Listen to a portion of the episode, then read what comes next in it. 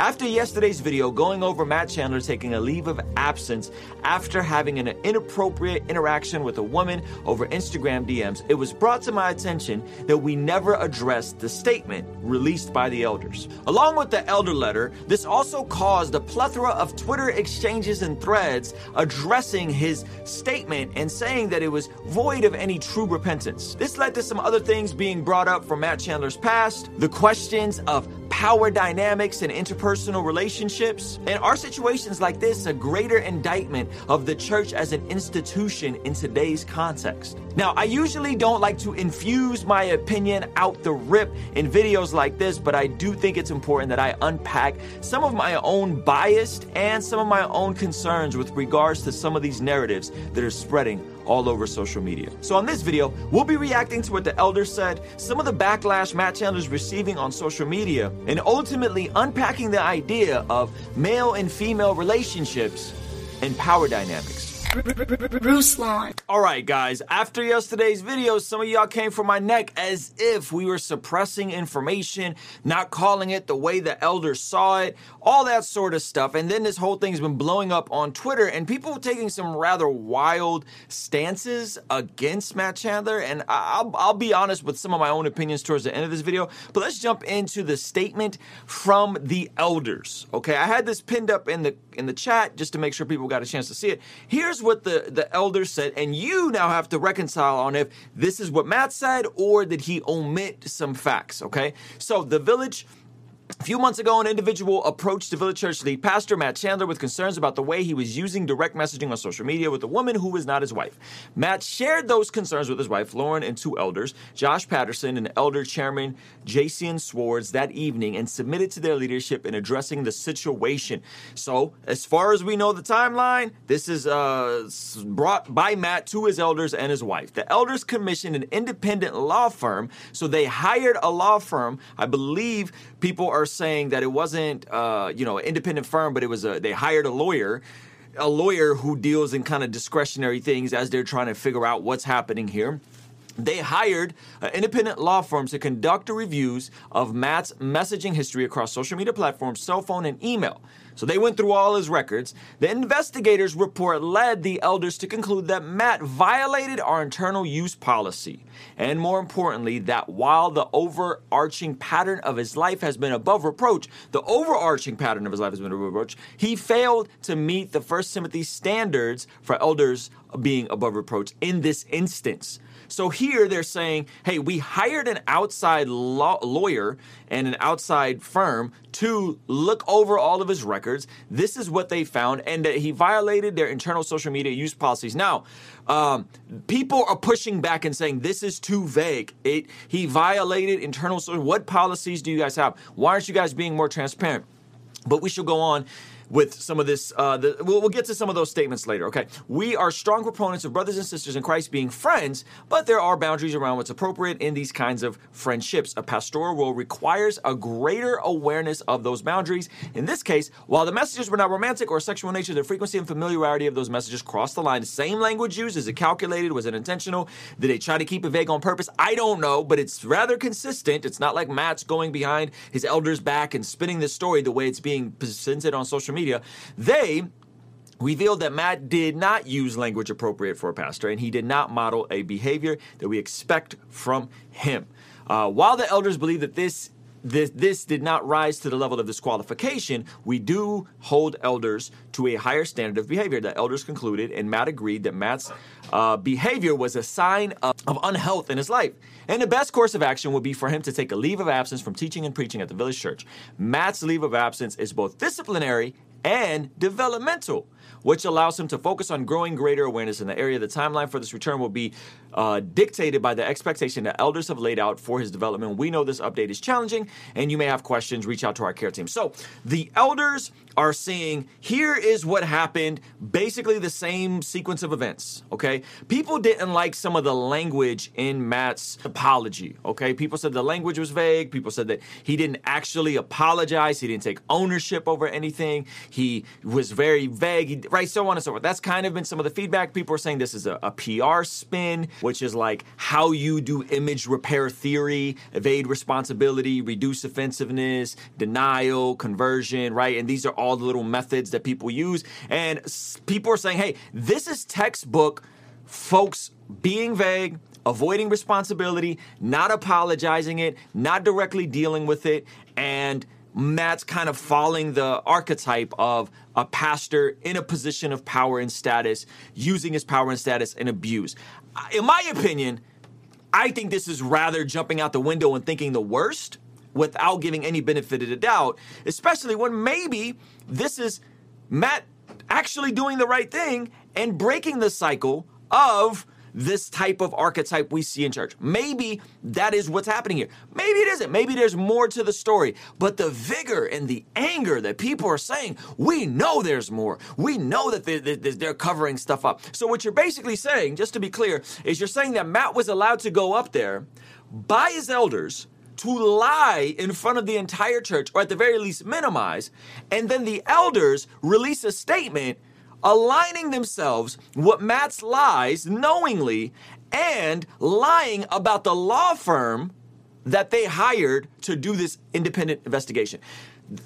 If that's not thinking the very worst about somebody, I don't know what is. Like I, I, I don't I don't know what it is. I think that's really incendiary to assume so much about someone that just because they fit the archetype of whoever white male Christian you know, influential megachurch pastor. He has all those things against him. Therefore, he has to be like X, Y, and Z and all these other guys.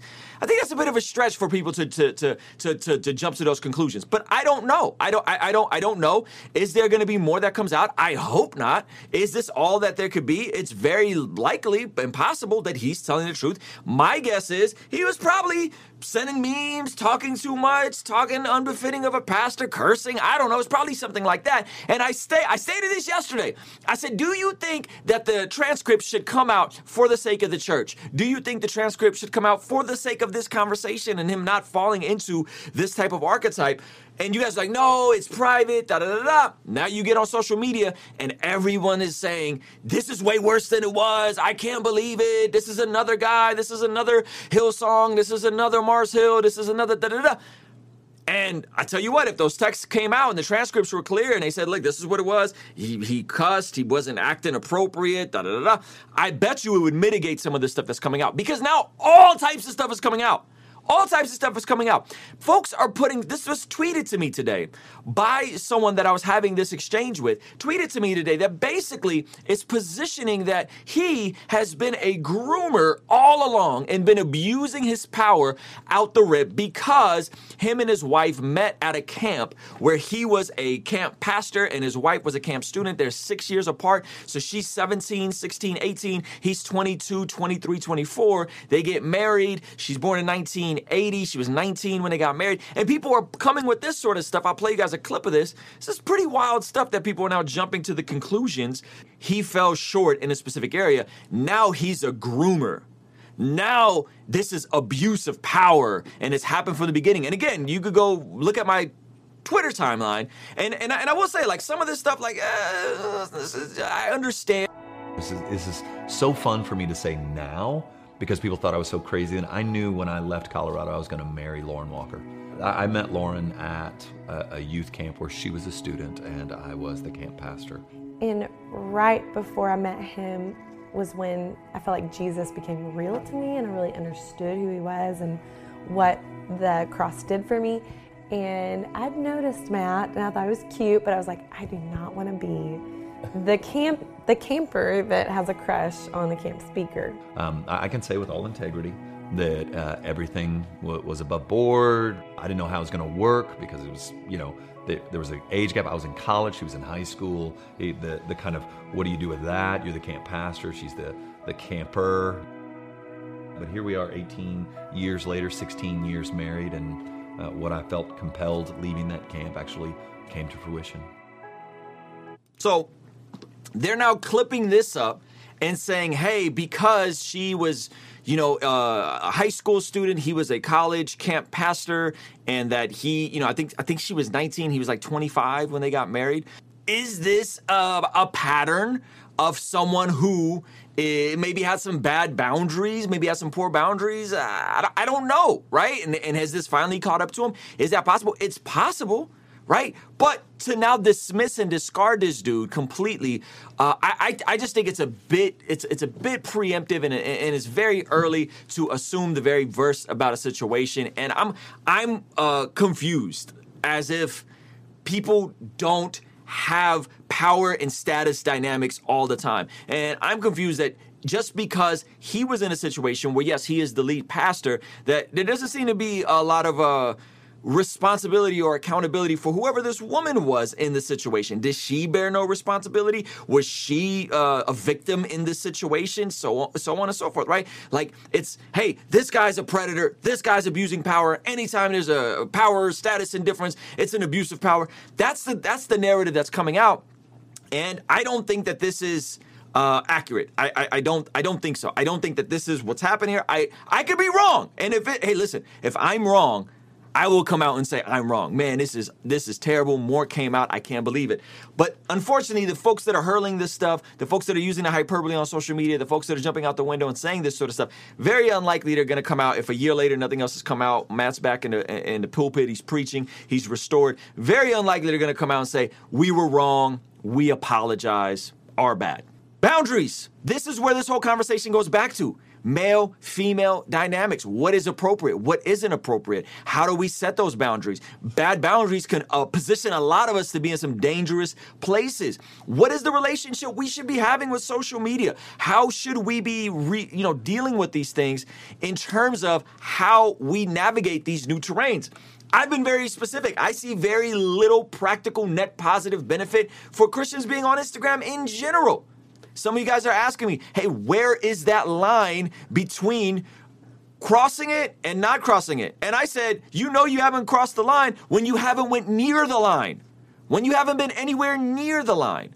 That, yo, this is totally out of the realms of what's appropriate for a married man, let alone a married man who is an elder pastor of a church, to be engaged in with these sorts of conversations. And ultimately, bringing it back to us as people what kind of lines do you guys have set in these conversations? I'll be honest with you. I don't have a ton of female friends that I text with or DM with. It's just not a thing. I have some acquaintances. I have some women that I've collaborated with, but that's about it. You guys think that there's a way and a place for this to, to ever be appropriate? Do you think there's ever a place to be uh, uh, uh elder, pastorally engaging with women? How does that look? I want to hear from you guys. Genuinely speaking, I want to hear from you guys because I think it's a it's a very interesting dynamic and it's a very interesting conversation. And I was honestly taken aback by some of the stuff that folks were saying and the way they were jumping to the worst possible conclusion with the certainty. And what it reminds me of is the very same things that people find repulsive about fundamentalism and religion. They do the same thing, speaking against it with the same certainty and the same dogmatic, absolute nature.